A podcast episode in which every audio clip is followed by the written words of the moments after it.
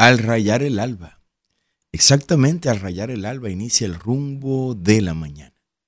Muchas gracias. Soy Carlos Peña y estaré con ustedes estos próximos minutos acá en el rumbo de la mañana. Hoy es miércoles, miércoles 27 de septiembre, día memorable. Hoy es un día histórico. Hoy es un día muy importante para la República Dominicana. Oh, claro que sí. Anótelo. Hoy, 27 de septiembre, es el Día Nacional de la Biblia, de la Santa Biblia, de las Sagradas Escrituras. Y este día no puedo pasarlo por alto, de ninguna manera. No me lo perdonaría. En medio del mundanal ruido, no sacar este momento para recordar que por ley en República Dominicana, establecido en nuestro ordenamiento jurídico, el 27 de febrero de cada año es el día de febrero, no, pero no me confunde Isidro, es de septiembre. El 27 de septiembre de cada año es el Día Nacional de la Biblia. Felicidades. La Santa Biblia para los dominicanos no es solo un libro sagrado, no, no es solo un santo libro o el santo libro. La Biblia no solo son las sagradas escrituras para los dominicanos, no. La Biblia representa un elemento consustancial de la simbología patriótica de nuestra nación. La Biblia es parte protagónica de nuestros símbolos patrios. Es el elemento que se encuentra colocado exactamente en el centro de nuestros grandes símbolos patrios, como lo es nuestra bandera nacional y nuestro escudo de armas. La Biblia no es solo parte esencial y protagónica de nuestro escudo de armas, sino de la bandera misma. Por lo cual, profanar la Biblia en República Dominicana es algo desde el punto de vista jurídico similar y punible, tan punible como profanar el escudo de armas y profanar la bandera nacional. Así de simple. Así de simple porque es parte esencial de la conformación de esa simbología. El sagrado texto cristiano, judeo cristiano, que es la Biblia, se aparta este día 27 de septiembre para celebrarlo toda la comunidad de fe cristiana en el país, católicos y protestantes. Este día, al igual que otras tantas cosas, nos unifica. Este día nos atrae y nos hace olvidar las pecatas minutas que nos han distanciado durante milenios, o por lo menos durante más de 14 siglos.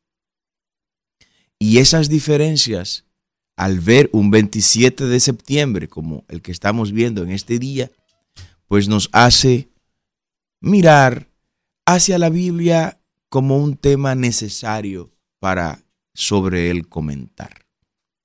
¿Por qué el 27 de septiembre? ¿Por qué se escogió este día? Bueno, es que un 27 de septiembre del año 1569, don Casiodoro de Reina concluyó la traducción de la Biblia al idioma castellano por primera vez. Por primera vez se leerá la Biblia en nuestro idioma. ¿Cuándo? 1569. un 27 de septiembre. Y la primera edición fue conocida como la versión de la Biblia del oso, porque tenía un oso en la portada tratando de alcanzar un panal de abeja lleno de miel, simbolizando el texto sagrado, que dice que la palabra es como miel a nuestro paladar, ¿no? Entonces, este día, recordarlo, nos hace pensar en ese momento, ese 27 de septiembre de 1569. Casiodoro de Reina, reitero, traduce la Biblia a nuestro idioma por primera vez. Antes de ahí, no teníamos la Biblia en el idioma español. Luego, en 1610, otro personaje importante de la historia cristiana, que es Cipriano Valera. Cipriano Valera le hace una revisión a esta traducción. Por eso esta versión, que es la más popularizada en el mundo protestante, es la versión Reina Valera, traducida por Casiodoro de Reina, 1569, y revisada por Cipriano Valera, 1610. Estamos hablando de casi 50 años después. Es un texto, un texto muy fidedigno. Ya luego han venido muchas revisiones. Casiodoro de Reina tradujo el texto sagrado de la Vulgata Latina, que a su vez había sido traducida por San Jerónimo uno de los grandes aportes de San Jerónimo, el haber traducido la Biblia de la vulgata griega, voy a hablar ahora de la vulgata griega, al, eh, al latín. Se llama vulgata porque se tradujo en un lenguaje que el vulgo pudiera comprenderlo. Y la tradujo no del hebreo, no, sino de la Septuaginta que adquiere su nombre esta versión, que es la versión griega del texto eh, del Antiguo Testamento, ¿no? Esa versión griega del Antiguo Testamento se le llama la Septuaginta. El Nuevo Testamento no forma parte de la Septuaginta, porque cuando se denominó de esta manera al Antiguo Testamento, ustedes saben que está conformado por la Torah que es la ley, eh, los libros de Moisés, ¿no?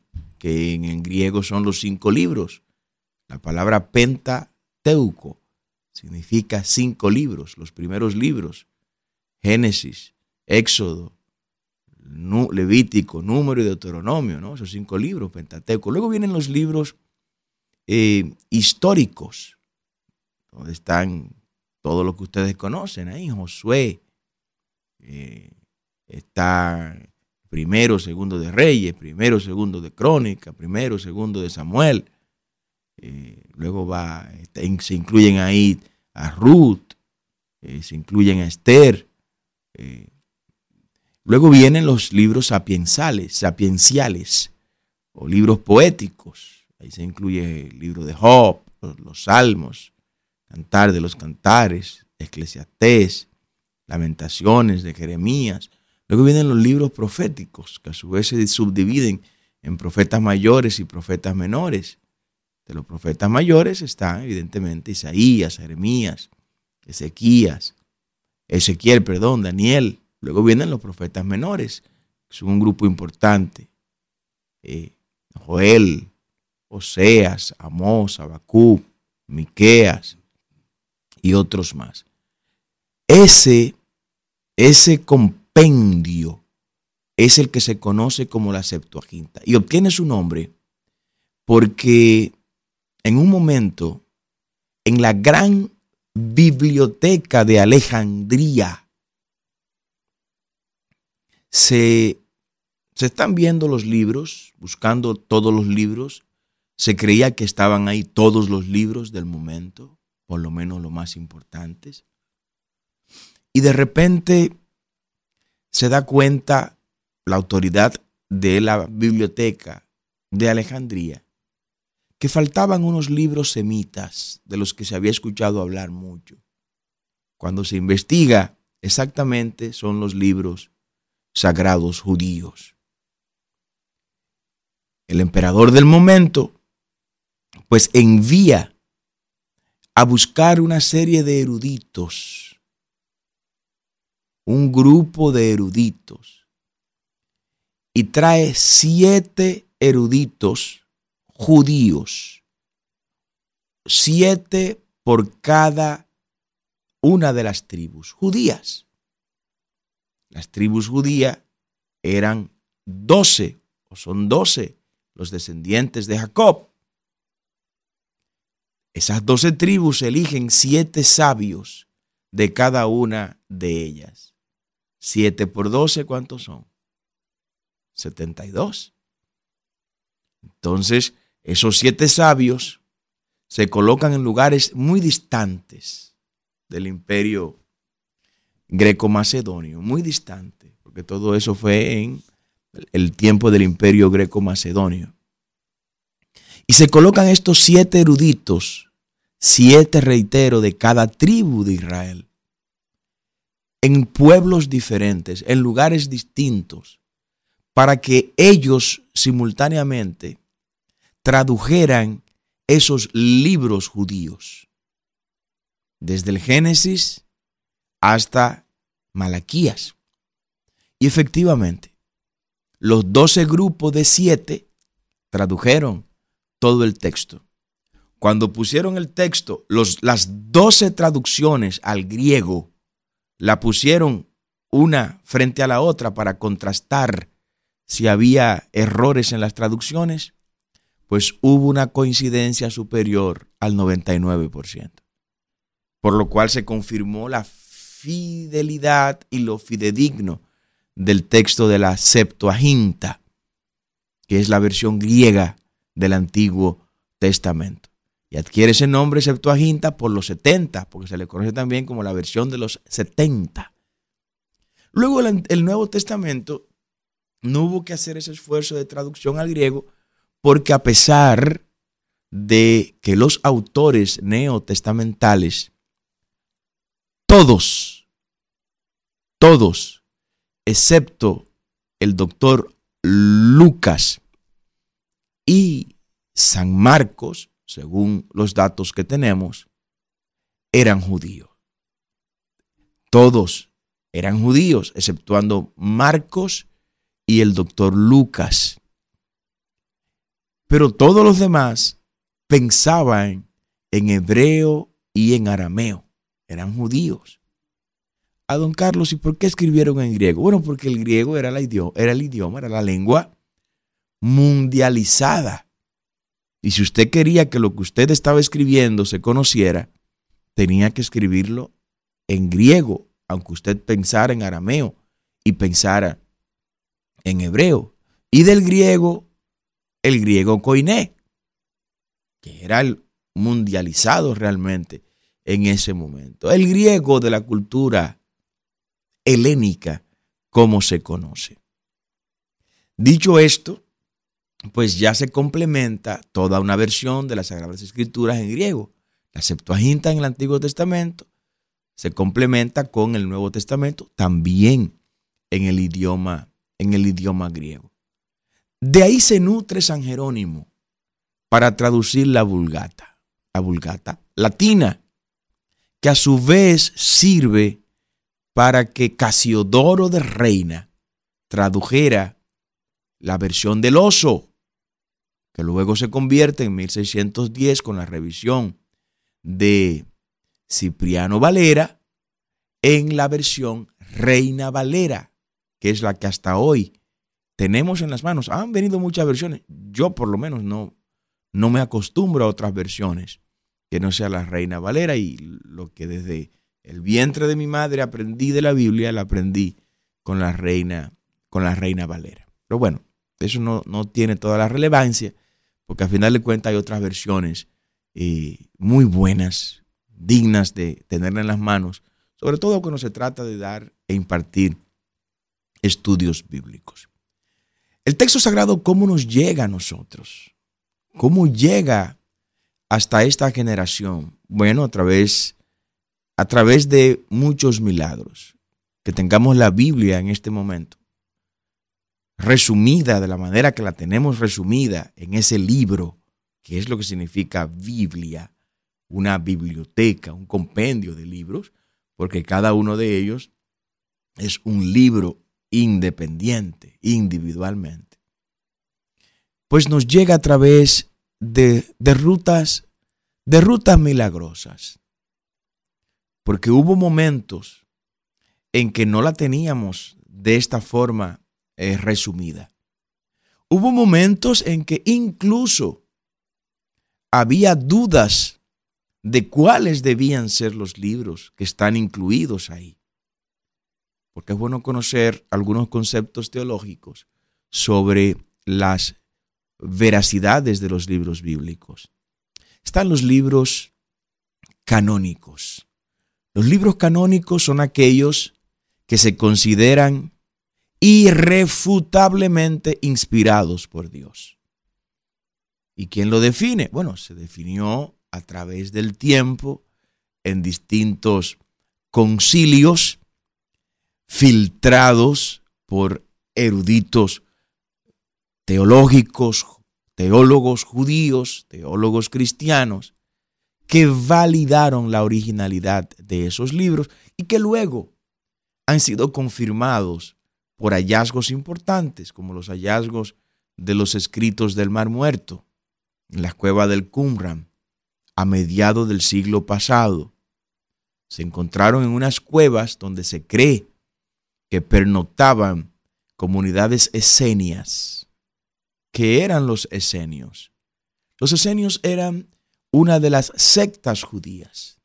El judaísmo pues tenía varias sectas. Las más destacadas eran los fariseos, que surgieron en el tiempo, en el período de los macabeos, 400 años entre Malaquías y la llegada de Juan el Bautista. Estaban los fariseos, los escribas, los celotes, los esenios, y luego pues vinieron también los eh, los saduceos y vinieron los, los herodianos, ¿no? Pero los esenios eran los que vivían mucho más apartado de la civilización. Algunos creen que Juan el Bautista era parte de los esenios.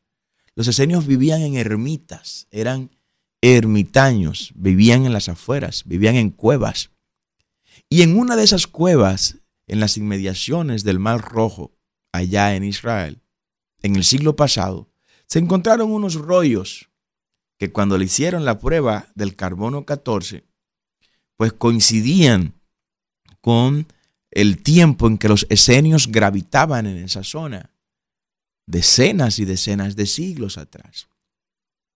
Cuando se contrasta y se traduce ese texto, se trata del libro de Isaías, el libro del profeta Isaías, como se conoce, el profeta mesiánico, el profeta antiguo testamentario que más profetizó sobre la llegada del Mesías, cuando dijo, ve aquí que la Virgen concebirá y dará a luz un hijo y llamará su nombre Manuel, su reino será eterno, será príncipe de paz, Dios nuestro.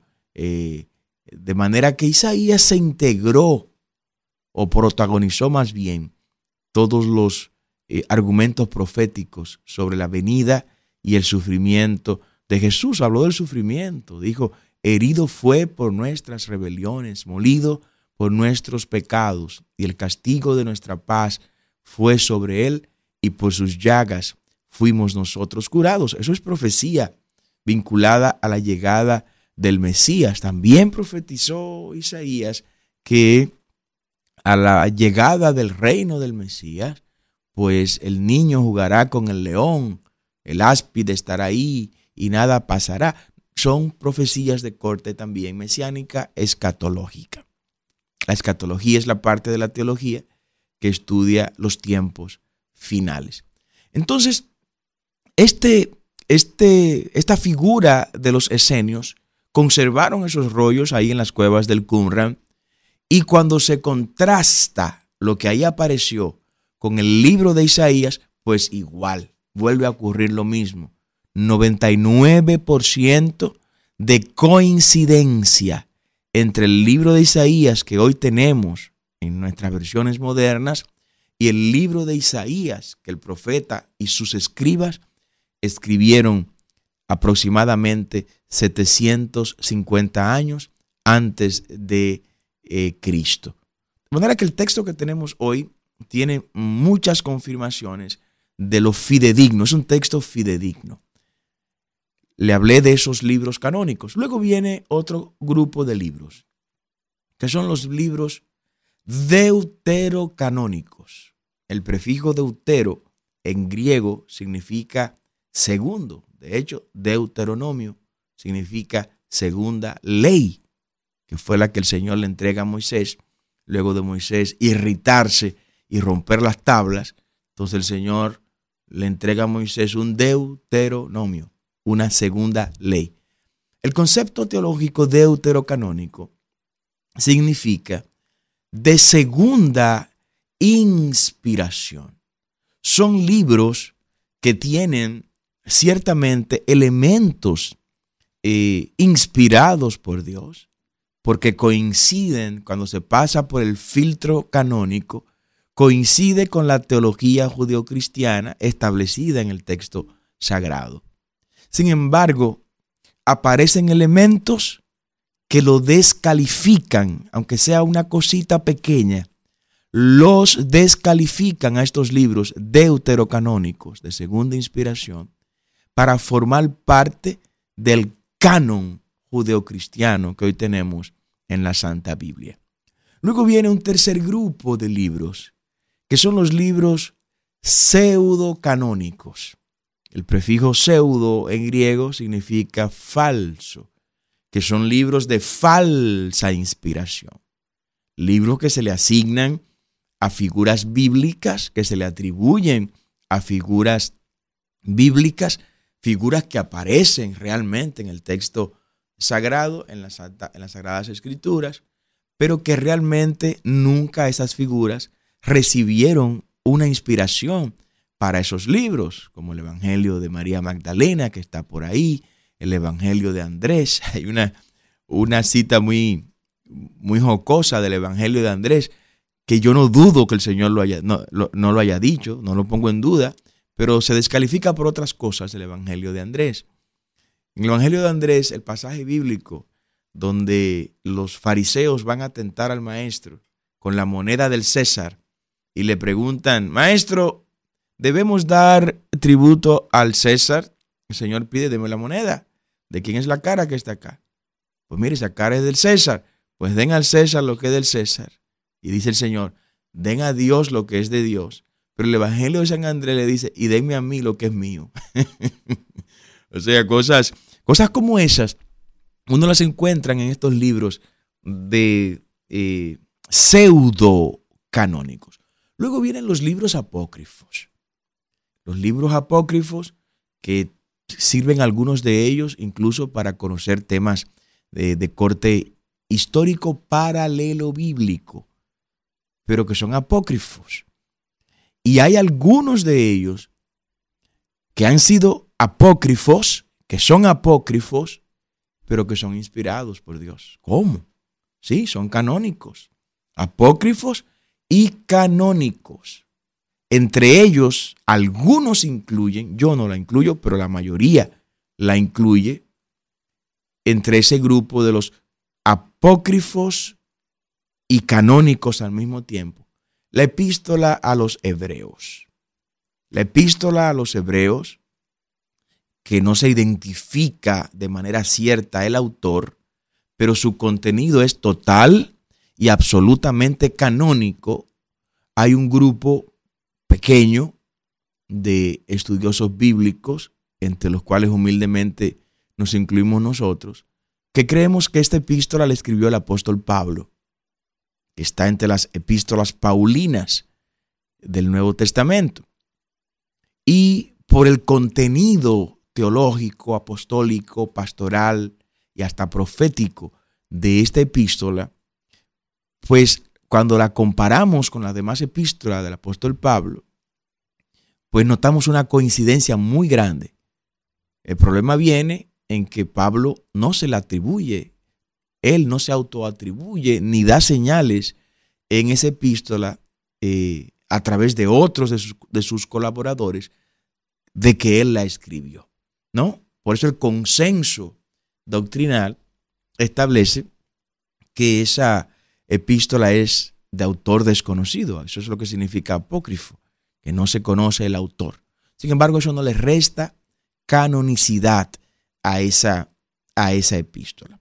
Dicho esto, nos vamos entonces nosotros a la influencia de la Biblia en la historia de la República Dominicana. No nos da el tiempo para hablar de la influencia de la Biblia en todo lo que tiene que ver con el desarrollo de la humanidad. El desarrollo de la humanidad, la civilización, vino con la Biblia. La Biblia eliminó la barbarie. La Biblia eliminó la era cavernaria. El desarrollo del mundo, el desarrollo de la humanidad vino de la mano de la Biblia, sin tener que, que ensancharme mucho en el devenir histórico, solo me concentro en Europa, para luego venir a República Dominicana. Me concentro en Europa y hacemos todo esto porque hoy celebramos en el país por ley, 27 de septiembre, Día Nacional de la Biblia. ¿Usted sabe cuál fue la razón principal para eliminar el analfabetismo en Europa? La necesidad de los reformadores de los líderes de la reforma protestante, de que los europeos conozcan por su propia vía el texto sagrado, lo que las sagradas escrituras decían.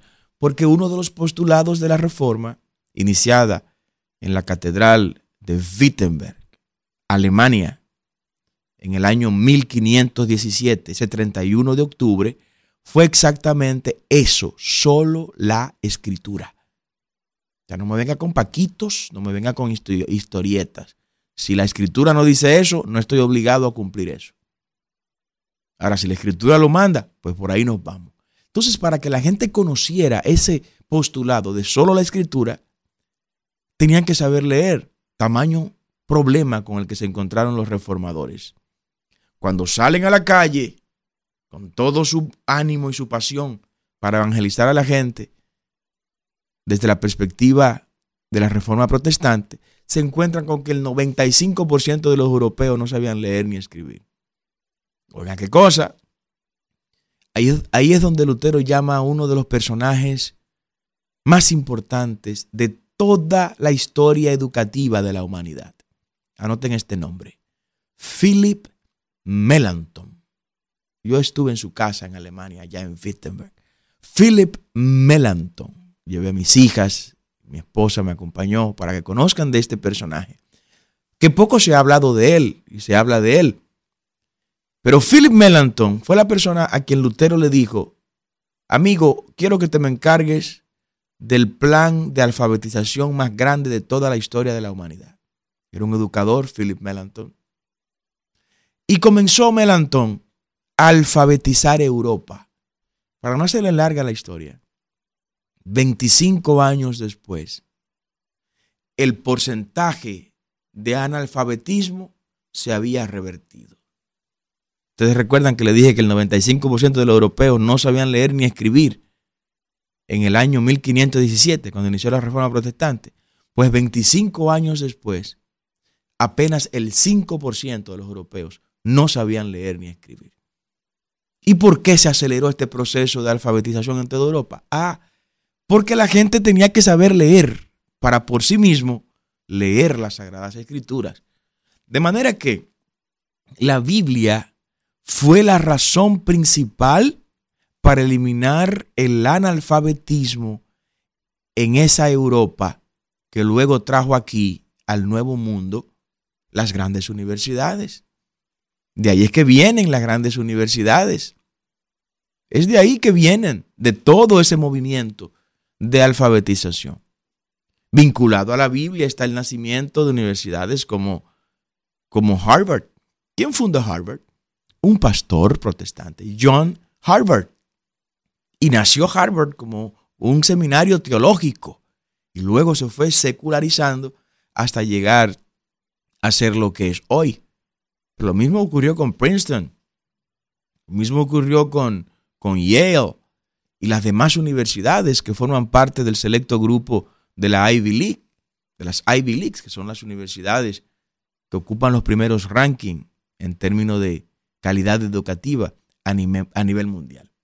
En República Dominicana también hubo un tema importante con esto. Sir Francis Drake. Sir Francis Drake, que de este lado del mundo lo conocemos como un pirata y un villano, pues es una figura honorable en Inglaterra, un héroe nacional para los ingleses, un patriota para los ingleses.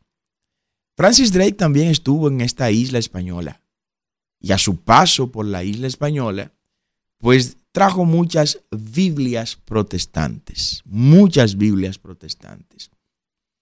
Algunos creen que una de las razones por la que el gobernador Osorio quemó toda la parte oeste de la isla, no solo fue la ocupación de los filibusteros y los bucaneros y esas cosas para desincentivarlo a que yo vaya, no, es que estaba lleno eso de Biblias protestantes. Entonces, como forma de arrasar con todo eso, se usaron todos estos argumentos que se hicieron coincidir para quemar. Ahí nació el problema, ahí nació este problema que tenemos ahí, que se llama Haití. Porque eso se desbarató. Montecristi, a propósito que estaba ayer allá en Montecristi, Montecristi y Puerto Plata parieron otra provincia llamada Monte Plata. La gente salió huyendo de esa zona y se fueron a esta parte que hoy es Monte Plata. Cogieron el monte de Montecristi y cogieron el Plata de Puerto Plata y ahí fundaron Monte, monte Plata, como se conoce. Entonces, desde, desde ese punto de vista, se comienza a vincular a hechos históricos importantes de nuestra nación el tema bíblico. Pero también cuando nos vamos a la formación misma de la república, tenemos un padre fundador de la República que, como dice el doctor Joaquín Balaguer en su obra, El Cristo de la, de la Libertad, Duarte estaba aferrado a la Biblia, dice Balaguer, como la hiedra a la pared. Así era. Duarte dormía con la Biblia. Nuestros padres de la patria creían de manera fehaciente en, en la Biblia. Lo mismo ocurría con, con, Francisco de Rosario Sánchez, antes de ser fusilado allá en el sur. Dijo, tráigame la Biblia porque debo leer el miserere, el salmo que se acostaba. No dormía Sánchez sin leer las sagradas escrituras. Y como si fuera poco todo esto, se quiso perpetuar por designio del que inventó esto. El que inventó esto es Juan Pablo Duarte. El que soñó con esto. Todavía no hemos alcanzado su sueño, pero el que dio el primer Picasso para que construyamos el edificio llamado República Dominicana, quiso perpetuar el sagrado texto judeocristiano con la historia patriótica de los dominicanos. Por eso hoy hemos dedicado todo este tiempo al sagrado libro judeocristiano. Y podemos durar el día entero hablando de este tema, y la semana entera, y el mes entero, y el año entero, y la vida entera no nos daría para hablar de la inmensidad oceánica de bendiciones, de sabiduría y de conocimiento que hay en el texto sagrado judeocristiano. Duarte quiso perpetuar la Biblia vinculada a la historia de los dominicanos. No hay historia dominicana sin la Santa Biblia. No es posible. Por eso cuando nos tocó ser diputados, Dios nos dio la oportunidad de colocarla en la Constitución por primera vez. Por primera vez.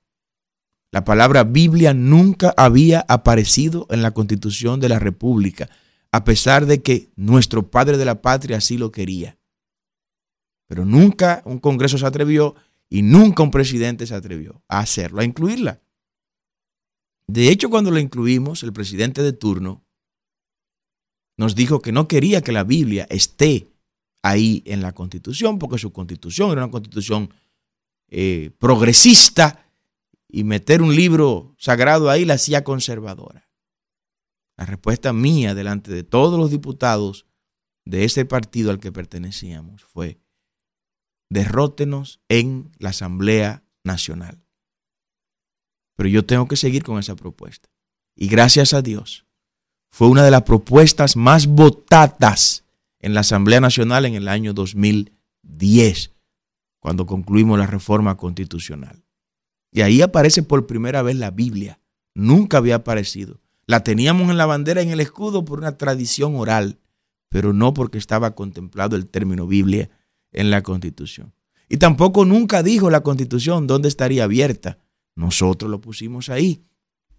Es una propuesta que se aprobó de nuestra autoría, que estaría abierta en el Evangelio de Juan, capítulo 8, verso 32, que dice, y conoceréis la verdad, y la verdad os hará libre. Eso está ahí, y no por un capricho de un diputado llamado Carlos Peña en ese momento. No, no, no.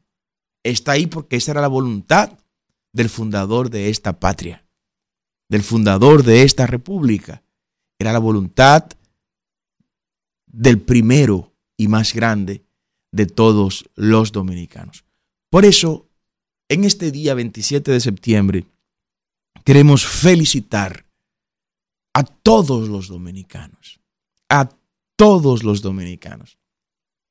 Felicitarlo porque con nuestros, nuestras altas y nuestras bajas, con nuestros defectos y con nuestras virtudes, somos un país donde se cree en la Biblia, donde poco o mucho se lee la Biblia, donde poco o mucho se practica lo que la Biblia enseña, donde se respeta la Biblia, donde le hemos dado el grado a este santo libro de símbolo patrio.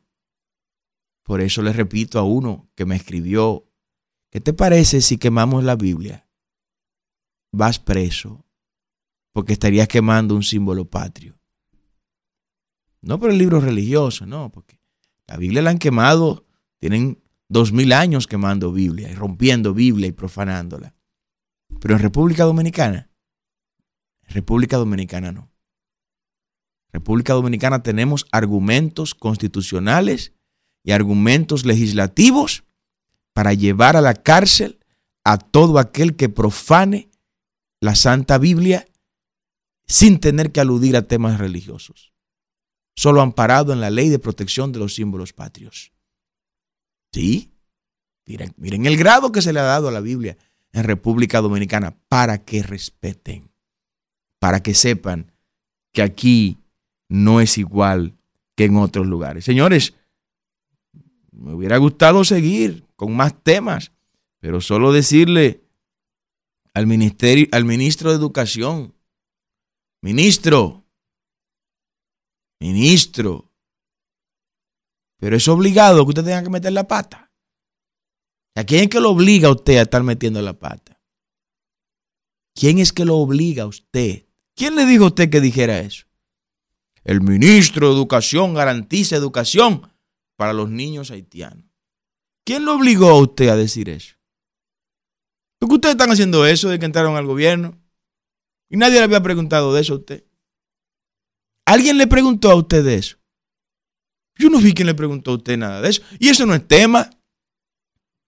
Ah, pero usted tiene que meterlo ahí.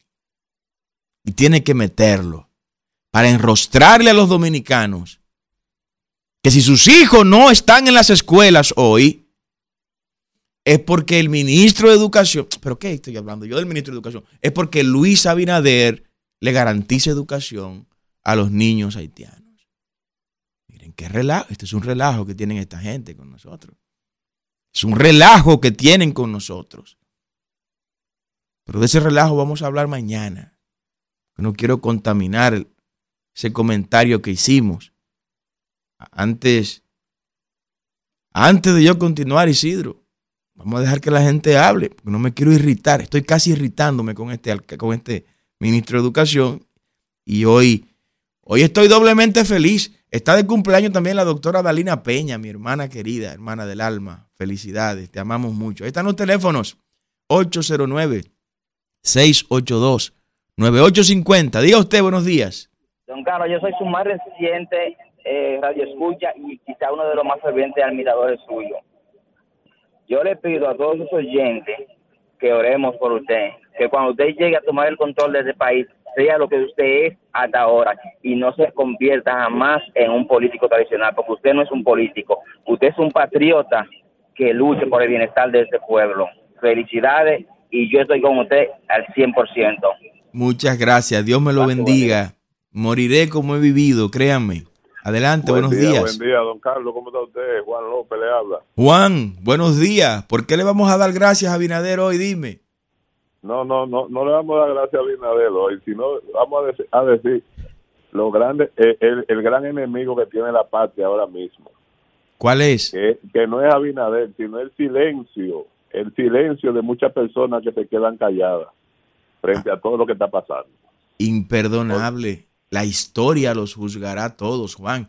Las líneas internacionales 1833-380-0062. Diga usted, buenos días. Aló, buenos días. Sí, buen día. Carlos, bendiciones. ¿Cómo está usted? Muchas bendiciones. ¿Quién nos habla y de dónde? Luis Hotel de Santo Domingo Este. Un abrazo, Luis.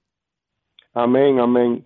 Mire, eh, qué buen comentario usted habla en relación a la Biblia, porque aquí ha habido, han habido Inclusive este gobierno de Luis Abinader ha querido, ha querido irrespetar la Biblia. Usted ve lo que dijo Rafael eh, Farid Raful, quiere sacar la Biblia de, de, de, los, de las escuelas para que los niños, ellas no saben, nosotros, yo me crié, yo tengo 70 años, yo me crié bajo el manto bíblico y, yo nunca he, incurrido a la maldad ni mi generación, porque la Biblia colabora mucho con la humanidad y este PRM y este gobierno de Luis, Abinader, de Luis Abinader, porque Luis Abinader es un marrullero. Carlos, ayer estaban hablando una gente en Plaza Lama en una fila, que Hipólito Mejía le dio permiso a él para que sacara agregado para la fábrica de cemento de él. Y Luis Abinader Corona con su tigueraje mudó la fábrica para allá por Asua y está destruyendo una, una área prohibida. Este gobierno es un destructor. Este gobierno de Luis Abinader baja el país en cuatro bloques porque a pesar de ser tigre, también es maldadoso y antibíblico. Dios me lo bendiga mucho en este día. Gracias, Luis. Diga usted, buenos días. Buenos días, Carlos Peña. Dios lo, lo acompaña a usted. Un abrazo. Usted, tuvo un tema muy fuerte hoy porque mencionó a Martín Lutero. ¿Usted oye? Sí. Yo, yo le voy a decir dos cositas nada más, dos cosas. Dos cosas.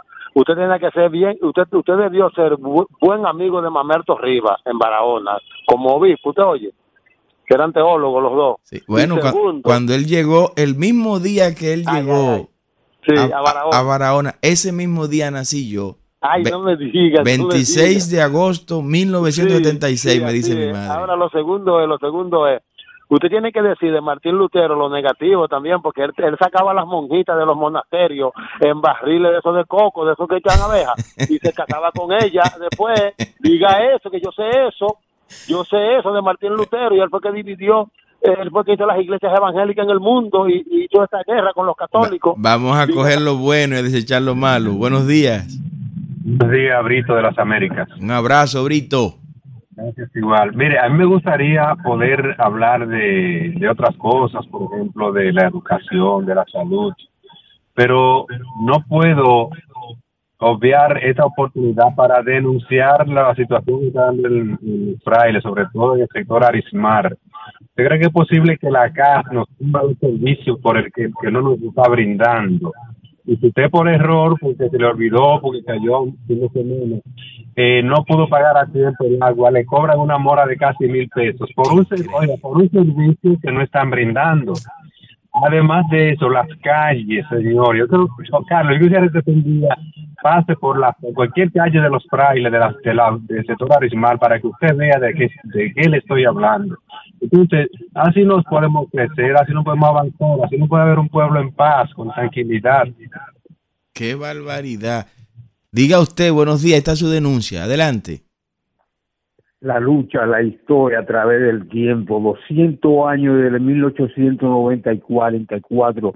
Tenemos a Duarte, la lucha que hizo por educarse, y el único monumento que tenemos es la Puerta del Conde, donde sus pasos por el foro no han sido borrados, porque simplemente los centinelas vigilan y simplemente con un relevo ejecutivo de ejecutar y no hay manera de que nosotros como pueblo, cuando no se respeta y se reconoce su padre, seguiremos con la ignorancia de haber luchado aquel la educación social. Que viva Duarte. Muy bien, diga usted buenos días. Buen día, don Carlos. Sí, buen día. Y buen día. Adelante. Sí, tengo dos cosas para decirle, don Carlos. Dígala primeramente felicitarlo por ese comentario de la Santa Biblia. Amén. Y lo segundo es Dios. recordarle al presidente que Dios todo, todo lo mira en silencio. Que pase buen día. Amén. Así mismo. Diga usted, buenos días. Saludos, buenos días, Carlos. Buen día, buen día. De la, Quevedo de la zona universitaria. Un abrazo, Quevedo. Igual, tenía mucho tiempo que no llamaba. Óigame. Sí, sí, mucho. Eh, Carlos, mira, la verdad es que desde que el presidente Abinader militarizó la frontera, eh, yo siempre he sostenido que eso no fue más que una estrategia para querer posicionarse en las encuestas que estaban realizando en esos días. Y como quiera le sale mal, porque en las encuestas nadie cree, esas encuestas son todas pagadas y a un familiar de una de un ex eh, funcionario le quiero mandar un mensaje que yo no le tengo miedo. Yo solamente tengo deuda en los bancos pero no le tengo miedo a ellos. Él sabe a quién es porque él él escucha los, los programas no le tengo miedo a ninguno bueno ahí está protección para Quevedo autoridades adelante buenos días buenos días hermano un abrazo. ¿Quién me habla y de dónde? Un abrazo. Habla José Dilio. José Dilio, un abrazo. Yo soy aliado suyo. Gracias, José. Oiga, para mencionar a Duarte, a Sánchez y a Mella, hay que apoyar al presidente en la frontera, que ahora eso es de todo, no es de un solo, es de todos. Evangélicos, católicos, todo el mundo tenemos que apoyarlo, si no nos vamos a fugir. Apoyar la patria, José Delio. Es a la patria que hay que apoyar. Pero no se puede apoyar a una gente que sacó su fortuna para paraísos fiscales. Pero tampoco se puede apoyar a una gente que autorizó la construcción de ese canal en el año 2021. Ese tema lo vamos a tratar más adelante. Ah, porque ahora tenemos el problema, verdad. Es cierto, tenemos el problema. Y los dominicanos estamos unidos en favor de la patria. Que no se puede confundir y nadie pretender capitalizar eso políticamente. Pero usted creó un lío en el 2021 y están los documentos ahí, donde su gobierno dice que ese canal no va a desviar ninguna aguas. Y miren ahora. Buenos días, diga usted. Buenos días, ingeniero, ¿cómo está? Buen día, buen día. Eh, sí, usted sabe que cuando Binader hizo la payasada esa de mandar de militarizar y mandar y que todos helicópteros, muy forma serie de Netflix, unificó todo a todos los haitianos, incluidas las bandas que estaban dispersas. Pero además de eso, cuando él cerró la frontera y, militarizó, eh, usted supo que bajo, bajo el arroz, bajo el aceite, el metro empezó a funcionar bien, los pasaportes están apareciendo, el 911 está funcionando fenomenalmente, entonces por eso él subió 10 puntos. La, no, no. Es estúpido. Todo sigue, todo sigue en las nubes y complicándose. Buenos días, diga usted. Buenos días. Todo sigue en las nubes y complicándose. Esto es parte de lo que Noam Chomsky llama tácticas de distracción, técnicas de distracción. Cuando él habla de este tema, una de las cosas de las que él habla que más le funcionan a los gobernantes que siguen el librito de la perversidad es crea un problema y luego ven como el chapulín colorado con la solución de ese problema. Eso, es lo que ha hecho Abinader con este tema. Un problema que debió resolverse en el 2021, pero yo, solo, yo lo quiero hablar más adelante, con lujos de detalle.